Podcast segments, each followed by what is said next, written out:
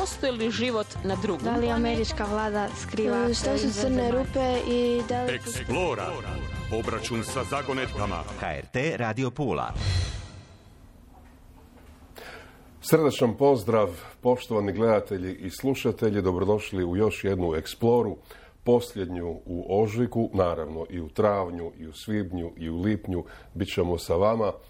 Koradove observacije pobudile su izuzetan interes i vaše reakcije i na neke od njih ćemo se osvrnuti u današnjoj emisiji. Korado, dobar dan. Dobar dan, lijep pozdrav. Najprije, pa već petnaestak godina govorimo o genetski modificiranim organizmima, o hrani koja, ukoliko jest G M O, onda ima izuzetno veliku aktivističku, aktivistički otpor među građanstvom, no čini se da taj G M O ulazi u našu svakodnevicu neprimjetno, ali sigurno. Imamo vijesti iz Singapura da je uzgojena umjetna piletina i da je puštena u prodaju. Da je dobila dozvolu za ići u prodaju, ali to ti nije G M O. Umjetna piletina u tom smislu je da ti je piletina bez pileta. To je matične stanice koje se uzgajaju u hladnjevoj podlozi, u tankim slojevima. Ti tanki slojevi se lijepe zajedno i to ti spada kao piletina.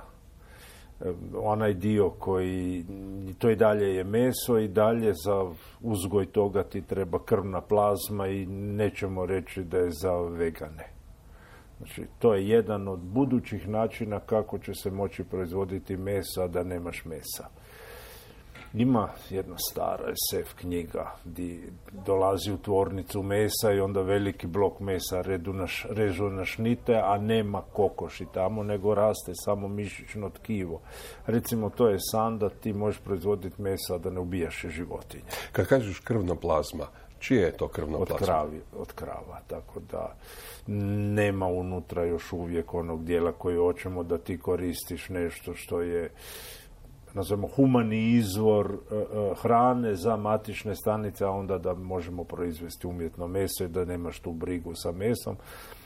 I onda je ono pitanje da li možemo bez njega. U nekim fazama i da, ali za djecu, za one koje rastu je poželjno da imaju i proteine tog tipa.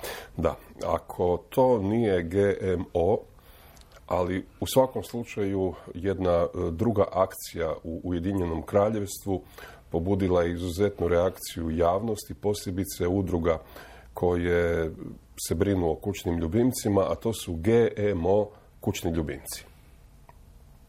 Dakle, genetski modificirani kućni ljubimci. Sad, ono treba reći, da nema genetske modifikacije, mi bi bili već pedeset posto mrtvi na zemaljskoj kugli, jer sve genetske modifikacije. Kad radiš hibride, šta napravimo? Ti uzmiš od jednog kukuruza pelud i odeš kod drugoga gdje si sve maskirao i onda ga sa četkom prebacaš mu pelud na drugoga i ti, mi proizvodimo genetski modificirane organizme od kad smo se počeli baviti poljoprivredom i stočarstvom.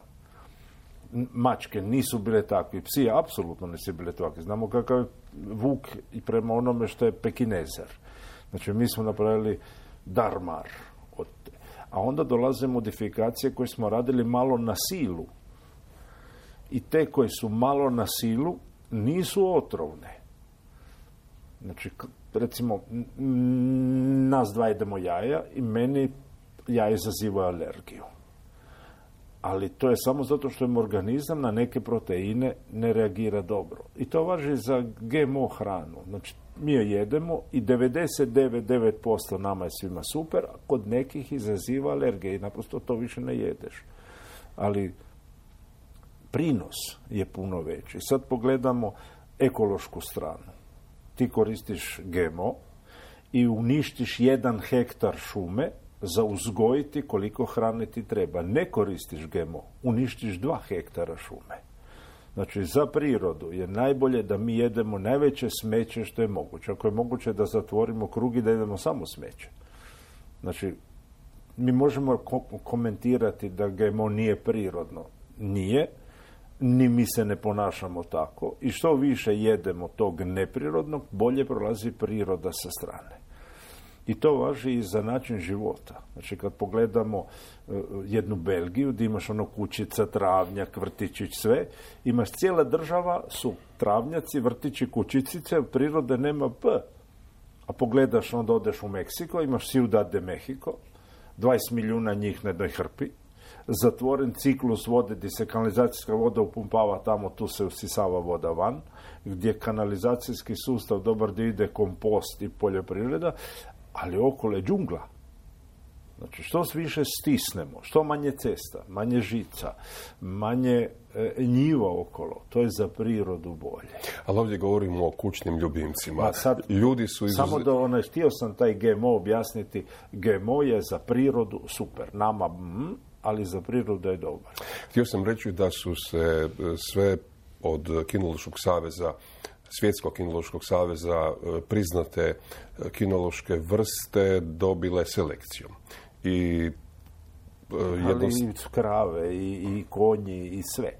Ali sad ćemo dobiti nove vrste u Petrijevoj zdjelici. Ma nećeš to u Petrijevoj zdjelici, ćeš dobiti križanca geneskog mačke i psa, gdje će biti mačka velika kao pas i ponašat će se kao pas i ti ćeš je dizajnirati. To je katastrofa. Ne. Zato što nakon toga dolazi homo superior. Katastrofa su onda dvije kineskinje koje su genetski modificirane da budu homo superior prvi proba.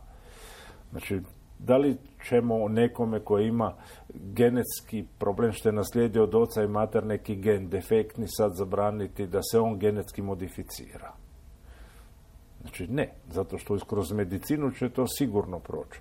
A onda, kad pogledaš koja je razlika ako ti dizajniraš mačku psa, tako da selekcijom dobiješ mačke koje će se ponašati kao psi, ili to skratiš u, u petnaest dana kroz laboratorijski rad, umjesto da čekaš pedeset godina za to napraviti. Dobro, a što ako selekcioniramo, odnosno dizajniramo, to je doista bolja riječ, nešto što će nam pobjeći i ugroziti ekosustav?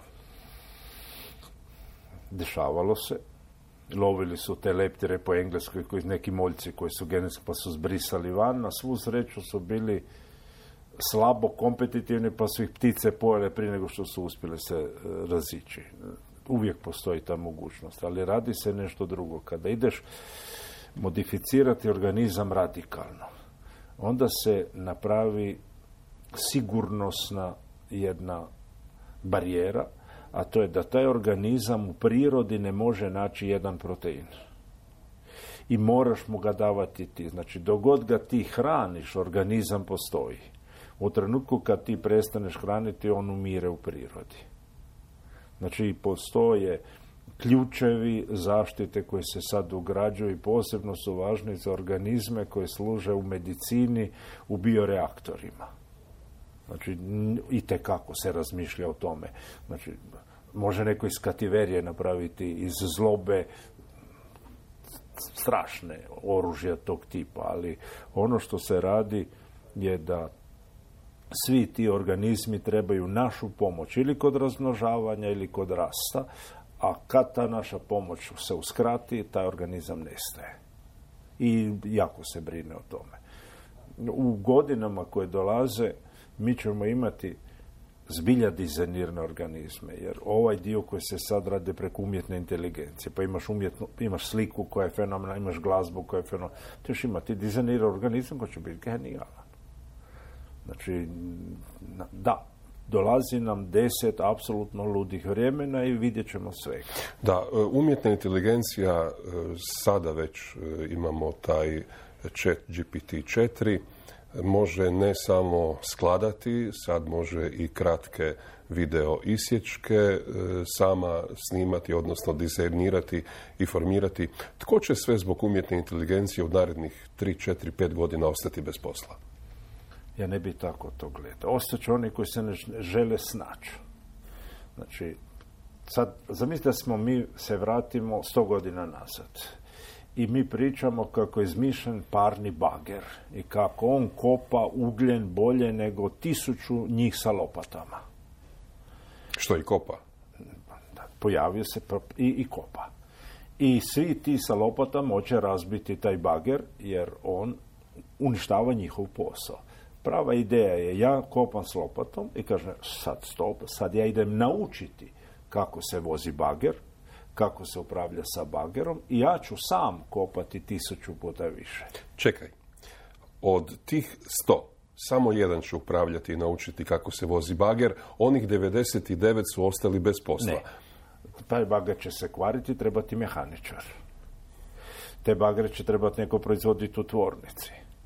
Te bagere će, kad se sudare, neko treba krpati lim, šta god. Znači, javljati se drugi poslovi koji prije nisu postojali, a onda od tih silnih posla sa unimaš poslovi drugi koji se... Jer da li su svi toliko nesposobni da su morali kopati samo sa lopatom? Ne. Ali, ali od tih sto koji su kopali do... Do školovanja, svih tisuću. Jesu li svih sto koji su kopali sa lopatom sposobni se usavršiti u novim tehnologijama? Ne mora biti nova tehnologija. Nova tehnologija ti može biti otvori restoran, zahraniti neko, uz, uz to koji kopa bager, napraviš kusionu.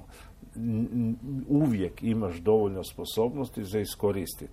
A onda ti dolazimo do onoga što država veoma često napravi, da dio njih proglasi političko opasnih i da je najbolje da im se da neka pinka da budu dobri. Kao što je recimo u Kalabriji odjedno bilo odlučeno da treba dvadeset tisuća šumara. I dvadeset tisuća njih je dobilo uniformu, bili su šumari i nisu trebali biti nešto drugo u Kalabriji. I taj dio društva izumire. Dakle, jer tih dvadeset tisuća jednostavno više nema potrebe boriti se za opstanak. Ne, postoje obični potrošači i u društvu kojima je jako mnogoljudno to se radi. Znači, mi kopiramo Rim. Sjetimo se onog i kruha i igara. Da. Znači, ako imaš puno njih koji e, e, njurgaju protiv cara na Agori i po trgovima, onda je najbolje svima onima koji su prijatelji cara dati neku pinku i ako su dobri dobit će kruha.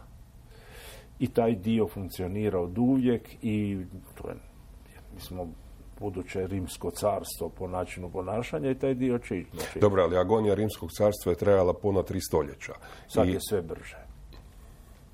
Sad je sve brže, mi imamo u narednih petnaest godina će se desiti sve važno za opstanak homo sapiensa. Ili ako bi išli gledati za bit baš cinici, prema onome što je Svjetski ekonomski forum proglasio kad je prije dvije godine imao onaj veliki reset, do dvije tisuće tridesete će biti podijeljene karte i onda će neko drugi, ali ne u Hrvatskom parlamentu, reći ko je jamio, jamio. Znači, ko je do dvije tisuće tridesete postavio svoj status, ima ga, nakon toga kreće neka nova Pax Romana gdje će biti glancanje žabokrećine. I tu dolazi i ta umjetna inteligencija koja mora preuzeti jedan dio posla. Ali nemo misliti da su svi umjetnici protiv. Ceh e, e, hollywoodski koji piše scenarije. Oni su rekli može, umjetna inteligencija. Ja ispričam tom umjetnoj inteligenciji šta ja hoću, plot, a on mi složi detalje, ne moram pisati sad svaku rečenicu, sve. Znači, moje je da bude kreativna ideja neko ludilo koje se nije desilo, a ona je zanatski posao, koji onako, onako je dosadan, može napraviti stroj. I na kraju da onaj touch sa, sa malo soli. I ti daš, i to je autorsko djelo ono koje je došlo na ideju, zapleta, likova, jer ti to moraš objasniti stroju šta hoćeš. I to će biti oni ekstra, ekstra radovi koji radi čovjek u simbiozi sa strojem. Onaj... Bojim se, bojim se da će opet od tih sto koji lopataju dobar dio njih otići u šumare. Ali nije ni to loše. Ako zbilja budu malo i brinuli o šumi, šume će biti zaštićene. Da, govorili smo prošli put u prošloj emisiji o kavernama na mjesecu koje bi se mogle eventualno iskoristiti kao podzemne baze. Imamo sad vijest da je Rolls-Royce dobio nekakav novac za razvoj mini nuklearnih energana koje bi se mogli koristiti na mjesecu.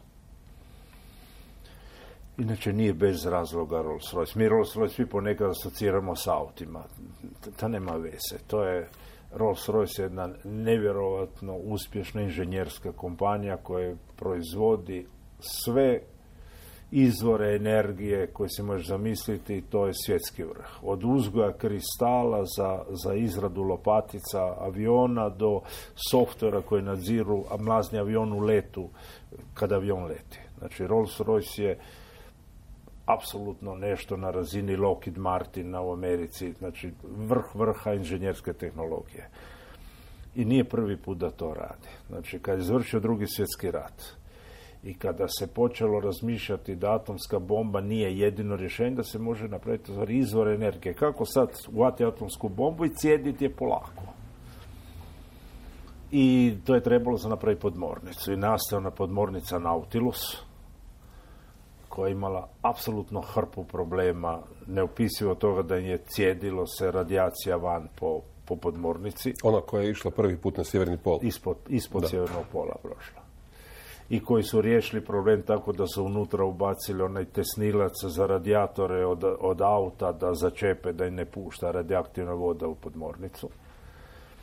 I tada su počeli stiskati nuklearne reaktore. Ono što je trebalo biti veliki nuklearni, sve treba stati u podmornicu, znači možeš ga itekako zastiskati. Ta tehnologija je, Amerikanci su podijelili sa Englezima. Jer Amerikanci su znali da de, rade skupa Drugi svjetski rat, razvoj atomske bombe. Da nema nikakve šanse da Englezi ne razviju svu svoju tehnologiju, svoje rakete i svoje sve. I dogovor je bio, ajmo to podijeliti. Osim toga imali su dug prema Amerikancima za svu onu silnu pomoć koju su im ovi slali. Platili su to Englezi. Pa, zato kažem. Oni su vratili taj novac. Amerikanci za dug su zločesni. Da. E, onaj dio koji se desio, Amerikanci su igrali pokvarno tako da su u stvari uništili raketnu industriju Velike Britanije. I bila je dobra. I rakete koje su oni radili na hidrogen su jako dobre bile. Znači jedna tehnologija koju mi danas nemamo, koja je šteta što nije se nastavila razvijati jer je bila dobra alternativa. To važi iz računala i to važi za mnogo i, i za ovu nuklearnu energiju, jer su Englezi dobili know-how da rade svoje nuklearne podmornice i tu uskače i Rolls-Royce sa idejama. Prije dvije godine se ponovila priča. Znači, prije dvije godine su Amerikanci otvorili vrata svoje strojarnice Englezima i, i časnicima australske vojske. Znači, u njihovu strojarnicu, ti si mogao popodmoriti svugdje, ali ne u strojarnicu. I sad očekujemo da ta tehnologija bude prisutna ne samo na mjesecu. Mene zanima u Višnjanu ta tehnologija. Znači, zašto ne bi negdje u industrijskoj zoni postojalo jedan prostor gdje dolazi kontejner i koje daje, recimo, deset megavata pedeset godina za redom. I kada se iscrpi, dođe viljuškar, uzme taj, stavi na kamion, stavi druge, sljedeći pedeset godina imamo energiju iz zatvorenog sustava iz takvog kontejnera. Znači, to je jedna od onih osnovnih ideja. A mjesec je isprika za moći da raditi razvoj, a da te ne tuže za dumping. Jer ako sad država da Rolls-Royce, evo vam dvadeset milijardi razvite reaktor, ako tih dvadeset milijardi ne bude u cijenu reaktora, Kinezi svi će tužiti Rolls-Royce da je država pomagala. Ako rade za mjesec, a mjesec je zajednički cilj. Zajednički cilj, ono, kao bit će za mjesec. Da, sjajno. E, do dvije tisuće pedesete dakle moramo eliminirati dizel i naftne derivate iz svakodnevice, međutim Njemci se ne daju, a sad im se pridružuju i Italijani i Francuzi i ipak su uspjeli srušiti taj sporazum, tako da ćemo naše dizelaše i benzinci ipak voziti još koju godinu. Ali cijeli taj zakon bio glup. Znači, kad bi mi sad pogledali koliko nam treba bakra za proizvesti sve zamjenske automobile, za zamijeniti dizel i ne postoji taj bakar gotov, ne stigne ga se izvaditi, izrudariti, izrafinirati. Znači, mi znamo koliko treba za otvoriti novi rudnik bakra. Skoro deset godina. To je jedan proces jako, jako kompliciran, otvaranje novog rudnika. Kad pogledamo kolike su zalihe, šta treba napraviti, i onda bi se našli u situaciji da bi cijena bakra, onako će ići tri puta gore. osamdeset kila bakra treba za električni auto. Znači, ta cijena tog metala onako je visoka i još će ići gore. I onda, a Njemce naravno nešto drugo zanimalo. Oni nisu kompetitivni u električnim automobilima. Znači, kad se pogleda koliko traje izrada jednog auta Teslinog, Volkswagen troši duplo vremena za ga napraviti.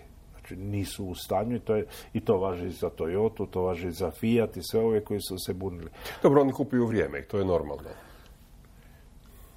I kad pogledamo ono alternativa, bilo što, kad ideš raditi brže, iznad tehnološkog brzine izrade, košta. Znači, ti pitaš nekoga, možeš mi napraviti kuću? Ja kaže, košta toliko. Kaže, da li možeš napraviti duplo kraće? Kaže, da li? Onda je treća smjena i to će koštati ekstra. Znači, ne kupuju samo vrijeme, nego spašavaju nas potrošače da ne plaćamo nešto što je suludo. A ako hoćemo zbilja carbon capture, ako hoćemo smanjiti količinu, postoje drugi načini. Koji auto kupiti, a da nije stariji od deset godina, eventualno dizel i benzin, i koji će biti aktualan u narednih deset godina? Pita jedna slušateljica. Da, ali to ti ovisi situacija. Češ sam popravljati ili nosiš sve kod mehaničara u servisu? Kolika je cijena rezervnih dijelova? I onda dođeš u principu da su ti dvije, tri najveće auto kuće, te gdje kupiš jer imaš najviše mogućnosti rezervnih dijelova, popravaka, servisa i načina auto otpadu komade. I onda nema. Auto otpad više ne igra, to Ma ne, ne ako postoji. Radi, ako ti radiš sam, onda ti ima, uvijek se radi. Glej, nekad, u, u, u, sada su to Toyota i, i Volkswagen, ali recimo mi kada smo nekad kupovali auto, onda si birao za koji auto imaš najviše rezervnih dijelova okoli, gdje su autodijelovi najjeftiniji. I onda si završio na neki Zastava, neki Fiat. A to je za čarani krug, Korado. Oni koji su se najviše e, kvarili, za te je bilo najviše i dijelova. Bar si se vozi okolo, ti nisi mogao si kupiti Mercedes. Le, to to je drugo sam... bilo, da. To, to Le, je drugo ono, bilo. Ti gledaš koliki ti je budžet, a onda ova priča je... Ni, ja sam rekao sad Toyota i Volkswagen. I oni imaju mračnu stranu. Jer sve autokompanije su do prije nekih deseta godina uživali u tome da programiraju smrt tog auta. Ne da ti umre motor. Znači, kod Toyota i kod auta motor može otići do mjeseca i nazad što se tiče kilometraže. Nego prekidač na pojasu za spašavanje. Totalno glupe stvari koje te počnu zezati i nervirati, koje nisu vezane u sigurnost automobila, ali tebe nakon tri godina nerviranja kaže idem kupiti novi auto. Znači, išli su baš prema potrošačima kao da smo ovce. I to su im platili sa Dieselgate, sa varanjem na, na potrošnji, da. Jer se i taj dio desio, ne samo na, na ispušnim plinovima, svi su oni varali na potrošnji. Jer bi potrošnja koja je bila deklarirana, je bila napravljena na pisti. Kad je sjeo vozač unutra, sve pukotine, vrata, haube su prošli sa selotepom ili sa trakom, da nema pukotine i turbulencija. I onda bi napravili test vožnju koja je bila da ti da se ubiješ ne možeš postići onako malu potrošnju. Znači, varali su svi. I sad, nema sreće u tome. Onaj dio koji je dobar u cijeloj priči, da bi trebala pasti cijena ove godine električnih automobila za iste karakteristike ispod automobila na motori unutarnje izgaranje. Tako da Njemci nisu puno kupili vremena. Oni su kao kupili vremena, ali ništa ne znači ako ti budeš imao isti automobil električni za pola cijene od onog drugog. Odakle će doći ti automobili na struju koji će biti jeftiniji od ovih konvencionalnih? Te Tesla će napraviti tvornice svugdje u svijetu gdje god bude se ukazala prilika. A njihovo brizganje automobila je došlo do toga, ne zna li se slušatelji sjećaju kada bi nam poklonile mali automobilčić koji je bio brizgan iz dva komada aluminija. Jedna je bila karoserija, drugi dio je bio dispod i si pešarafio korače. Tesli treba dva koraka da dođe da cijeli auto brizgaju u jednom komadu. To će toliko pojeftiniti, jer u jednom komadu nema zavarivanja točka, nema komada, nema ničega. A ako treba negdje zbombaš s tim autom, može se zamijeniti komad samo koji si oštetio. To će jako, jako srušiti cijenu. I naravno, sve to kopiraju Kinezi. U Kini se itekako prati šta radi Tesla i, i svi koji gledaju kako izgleda podvoz je Tesle, kako izgleda električna instalacija, kako izgleda kompjuterski sustav, vidiš da je to godinama ispred bilo koga drugoga u svijetu.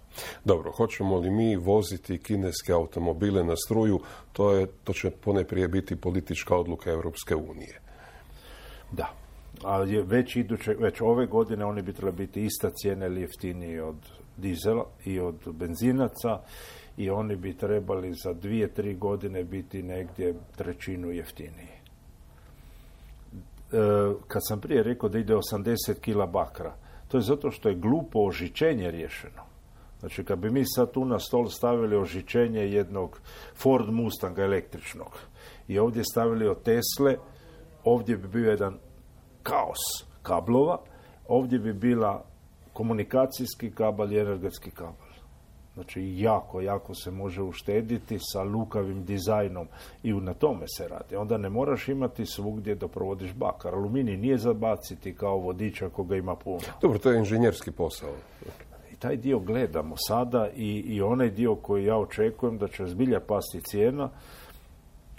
Gle, kad bi ti htio kupiti tuk-tuk električni, već sada si negdje na razini par tisuća dolara, imaš neki autić da se štrkati okolo za, za tu cijenu. Da, Talijani mogu, kod nas to još uvijek ne ide. Jednostavno bude.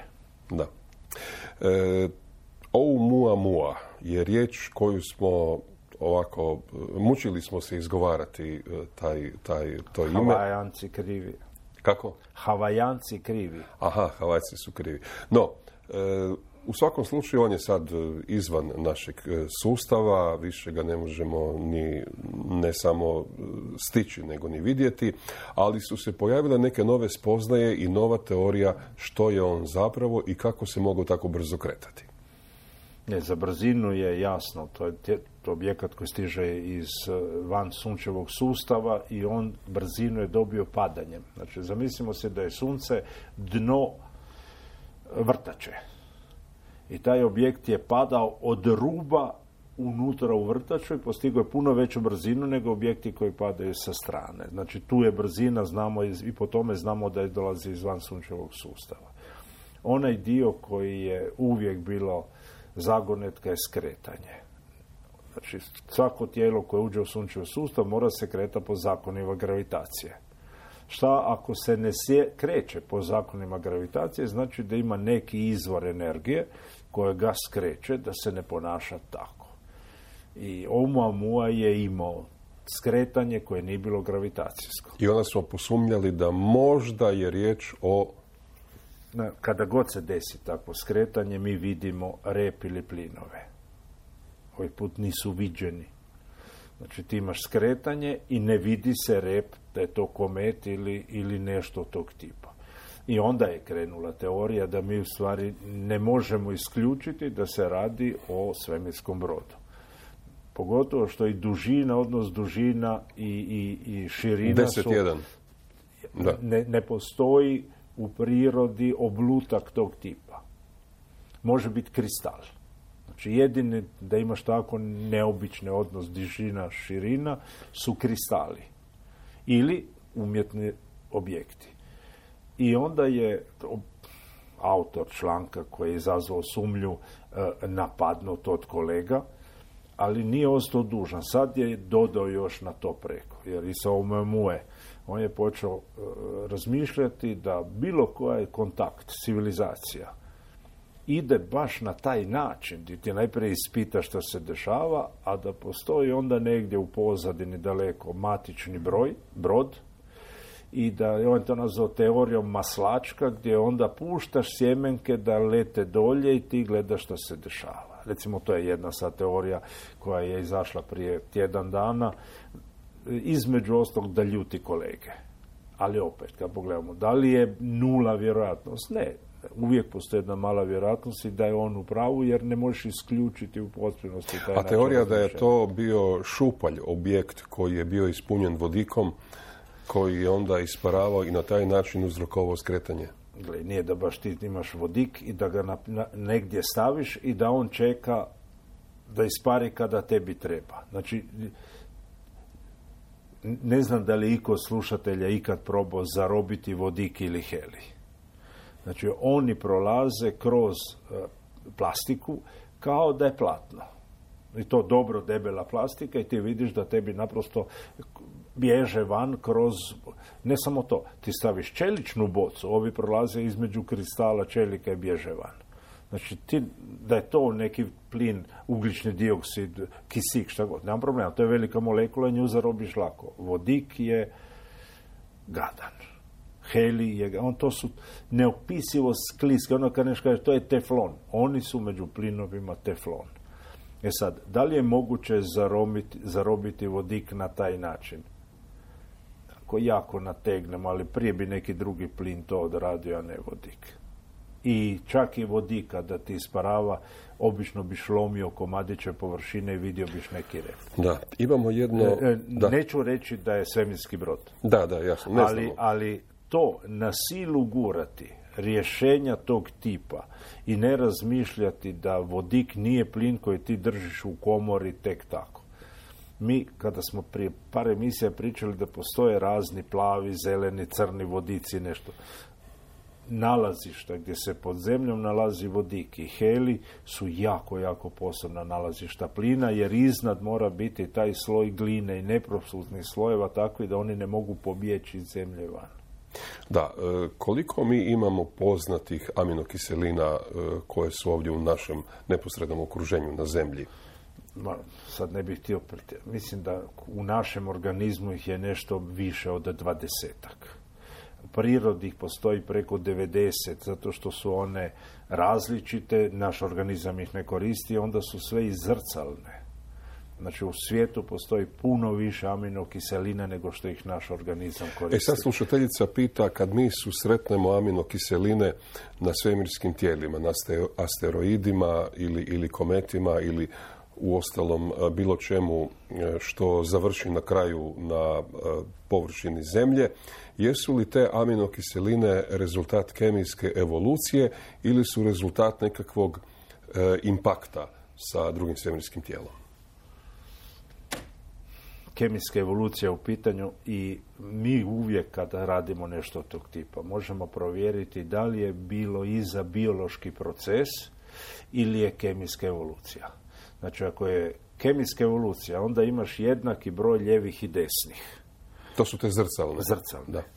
A ako imaš biološki, onda postoji samo jedna strana. Zato što organizam proizvodi i živi samo sa jednom od tih strana. Recimo, kada je prvi put jedan meteorit pao i sad je vijest zato što su Japanci na Ryugu, uzorcima koji su vraćeni sa starina Ryugu... Našli... Hayabusa dva. Da, našli su i to i našli su i neke nukleinske, jednu nukleinsku kiselinu i to je sad kao bio jako, jako štos. Oni u prirodi, ono što zovemo organska kemija, ona je greškom nazvana ovako, zato što organske tvari nastoji bez organizma. Jednostavno. Kad dođemo na R N A, D N K, ne, to, to je organizam, mora postojati koji to radi, ali za ove sitnije molekule nebitno. Murchison je bio prvi meteorit u kojem smo otkrili da ima hrpu aminokiseline, da ima vode u, u materijalu koji nam pada svemira. I sad je pitanje, da li život je došao iz svemira? I odgovor je ne na taj način. Znači, da li može svemirati padati juha koja je zgodna za nas na život? Odgovor je da. Da li može u svemiru iz toga izrasti život? Ne, jer je nivo energije zračenja takav da sve molekule veće od toliko ti se prekinu. Znači, na, u svemiru uvijek imaš molekule do te energetske razine toliko male. Dakle, trebaju im uvjeti na zemlji. Trebaju biti uvjeti, te, niža temperatura mm-hmm. i posebno je važno, ne smije biti ionizirajućeg zračenja. Odnosno, magnetno, magnetni oklop. Radijacija koja kida velike molekule ne smije biti toliko jaka da raskida najveće molekule. I zato ti dolazimo do priče da je život nastao na četiri kilometra dubine uz vulkanske izrede, imaš gradijent energije i gdje je super zaštićen od svemira, od svega, jer si u tom oceanu vrućem, ali, ali nema radijacije koja uništava to sve skupa. Da. I mi taj dio radijacije možemo Vjerojatno slušatelji imaju doma neku knjižnicu i neke knjige. I nakon nekog vremena izvade knjigu i vidi da je boja na hrptu knjige izbijelila, a na naslovnicama je boja dobra. Ko je uništio boju? Plava svjetlost. Ne crvena. Da smo mi imali crvenu svjetlost u kući, knjiga bi imala jednaki hrbat kao i onaj dio unutra. Znači, a ljubičasta je svjetlost još gora. Znači da ima du, du, valna duljina je veća. Jako je važno da. da energiju koju nosimo tamo nije takva da kida molekule. I zato ti taj mračni ocean sa gradijentom temperature, sa sumpornim spojevima i mjesto gdje se danas smatra da su krenule rasti molekule, i tu dolazimo do jednog zaključka da ne postoji razlika između mrtvog i živog. Znači, mi ne možemo odrezati granice, do tud je živo, a od tuda dalje je mrtvo. Nego kemijska evolucija, kad postoje uvjeti, kad jednom krene, ona ide, ide, ide dok ne nastane život, i život raste kompleksan, kompleksan, dok ne može iskoristiti kvalitetno svu energiju koja je tamo. I nakon toga umire. E, imamo jedan problem i kao homo sapiens. E, Evolucija je takva da ti proizvedeš onoga koji te uništi. Znači, mi smo bili svi nešto homo vrste, ali sad postoji samo homo sapiens. Ili smo mi pojeli ili na neki način smo likvidirali one druge. Ali nama dolazi kraj. Znači, mi ćemo proizvesti ono što će biti bolje od nas i to je naš kraj. A onda, da li će to biti nježno ili će biti sa bljeskom, ne znamo. Taj bljesak koji ako dođe u tih narednih petnaest godina, hoće li imati veze sa Tajvanom? Ja se nadam da ne. Iako, kada se čita strategije, bi rekli da. Znači, nada je jedno, ali recimo postoji odluka predsjednika da kineska vojska mora biti sposobna do dvije tisuće dvadeset sedme ako dođe naredba zauzeti Tajvan. Da, Japan je podigao borbenu spremnost na višu razinu. Prošloga tjedna NATO snage se iskrcavaju i rade zajedničke vojne vježbe sa australijskom vojskom. Ali svi su nesposobni trenutno. Znači, niko ne može pobijediti taj rat, apsolutno se ne isplati. I kad pogledamo sad taj rat u Ukrajini, neko bi rekao koliko zarađuju Amerikanci. Trenutno na tom ratu u Ukrajini apsolutno najviše zarađuje Saudijska Arabija. I to niko sretniji od njih. Kolateralna žrtva zarad je Norveška, koja zarađuje silni novac i, i toliko da ih malo grize savjest. Zbog nafte. Da, i plina. Da. Sljedeća je Južna Koreja. Znači, svi su navikli da ono kupuješ oružje ili od Njemaca, ili od Rusa, ili od Amerikanaca, a postoji proizvođač koji nudi kvalitetu, cijenu, količine koji su naprosto najbolje što možeš zamisliti. Imaju savršene južno... male zrakoplove. Ma, i, i, dobro, tenkovi su im mali, tako da se uguraš unutra, treba biti mali, ali to je vrhunski proizvod nacije koja proizvodi vrhunske proizvode i koja je ugrožena da se ne da, koja nikad nije u stvari u, u miru, jer dalje nije potpisano primirje sa Sjevernom Korejom. E, oni su potpisali ugovora za prodaju oružja da je to za Južnu Koreju fantazija. I ne samo prodaju, tehnologije, kako oni ne mogu proizvesti, prodaju licence. A ovaj dio, nadajmo se da će biti pameti da ne dođe do završnog bljeska u kojem homo sapiens prolazi loš. Da, e, idemo sad još proći kroz neka pitanja koja možda nisu toliko teška, a ostali smo dužni slušateljima. Je li infracrvena sauna štetna za ljudsko tijelo? Ako si mlad i zdrav, ništa nije štetno. Ako si stariji, onda izbjegavati bilo kakve šokove na razini saune. Ali brže ostariš ako ideš se izlagati infracrvenoj svjetlosti. Sad se mi povukao za jezik.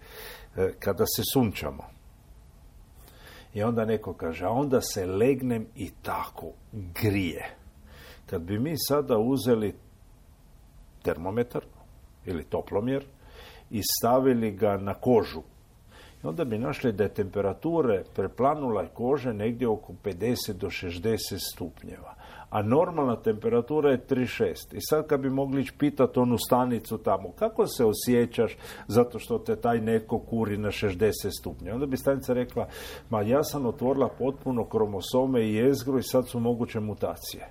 Znači ti ne stradaš zbog mutacija, samo što imaš U V zračenje pa ti je razbilo D N K, nego ti je e, frekvencija po kojoj titraju i načina koji su moguće mutacije sad puno, puno veća, jer ti je stanica na rubu da ti krepa od visoke temperature na površini kože. Šta smo prije rekli za one mikrobe u oceanu? Znači, najbolje mjesto za naš organizam je u krevetu i to je jedan veliki, veliki izum i dobro da nije patentiran. Pod krovom. Pod krovom, u krevetu, u toplome, pod dekicom, to zna biti super, super. A onda moramo se i kretati, a kad se kretamo opet, jako je važno da ne idemo u ekstrem kada organizmu fali kisika i počne proizvoditi radikale. I sad se pite, ko najduže živi? Sportaši? Ne, oni jogini koji, koji tamo sjede. Bibliotekari. I, i, inače da, da, bibliotekari, a, svećenici. A tvoja struka je čak. A mi smo, ja sam već mrtav deset godina. Tako da ne proizvoditi šokove za organizam je jako, jako dobro.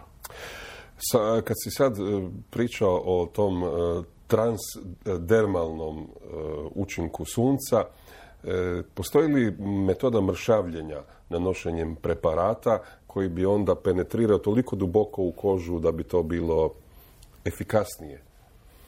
Inače postoji sad jedan lijek, samo što je skup, dođe skoro dvije tisuće dolara mjesečno. Novac nije problem. Ne, ne, im je problem. Jer ti ako misliš kemijski skinuti kile, u principu dobiš licencu za jesti više. Aha. Nije rješenje. Mi se debljamo zato što, evo recimo, ja sam danas došao na emisiju i kako je glupi termin svema, ja preskočio sam ručak. To znači da kad dođem doma i kad otvorim vrat od frižidera da kreće štrahaos. I nije dobro za organizam, jer dok se meni upali svjetlo da sam jeo dosta, kako imam kašnjenje, ja ću bar duplo pojesti od onoga što mi treba. Još ako bude nanerviran iz nekog drugog razloga, još dodamo na to nešto. Znači, jedini način za se ne debljati je trošiti i jesti sporo. Znači, jesti sporo da se aktivira mehanizam sitosti, jer on kasni dosta. A imati ograničene količine u hladnjaku? Ma to, ma, ma to onda se osjećaš frustrirano. Aha, to. Ja sam bio mršav, sedamdeset nešto kila, ali nije zato što sam htio biti mršav. Dobro, to su bila takva vremena. E, prava priča je ona šetnja, onaj vrt, ona, ono sve što je e, i ne trčanje, kao u modi je trčanje. Trčanje je stres za organizam jednog drugog tipa. Recimo ti kreneš trčati i onda ti je koža izložena trzajevima. Ona je dosta loše se drži međusobno. Znači, kolagen, ne samo koža, nego i tetive, mišići, ne, dohvati. I onaj dio koji ljudi ne žele. Znači, postoji posebni grudnjaci za trčanje. Ali nemaš grudnjak za lice. Ti ideš trčati i tebi lice radi ovo. I nakon pet godina ti se objesi zato što nisi imao način kako držati lice da ne doživljava stresove u trčanju. Kao basetu. E, šta smo prije rekli? Bibliotekar koji nosi jabuku za doručak, koji čita puno, koji se ne nervira, je jedan dobar način za o, izgurati dugo, za biti zaštićen, za biti u hladovini, za ne pokupiti zračenje. Smiju li se jesti e, kore od smokve? Odnosno, uz, ubereš smokvu i pojediš je cijelu. E, da ne? Nije ni to jednostavno. Ne postoji jedna smokva. Znači, mi kad rečemo smokva, onda imaš one ogromne zelene, kod kojih je kora odvratna. Imaš one crne ili smeđe koje bez kore nemaju suštinu jer one daju žvakavost i daju poseban ukus. Znači, oni zelenima skineš zato što je apsolutno bez ukusa ili kontra same smokve. I tu lako i skineš, a na ovim drugima ih ne možeš ni skinuti. E, smokve su, inače kad se pogleda evolucija čovjeka i evolucija majmuna, e, vrhunski proizvod. Znači nema kruha, nema ničega na razini plodova biljke fikus.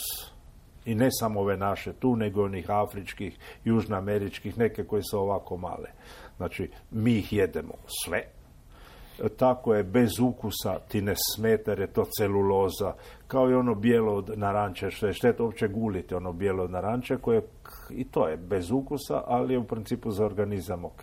Znači, kora se jede, skidaš je ako je apsolutno bez ukusa. Ili ako je mliječnjiva, ako je nikakva.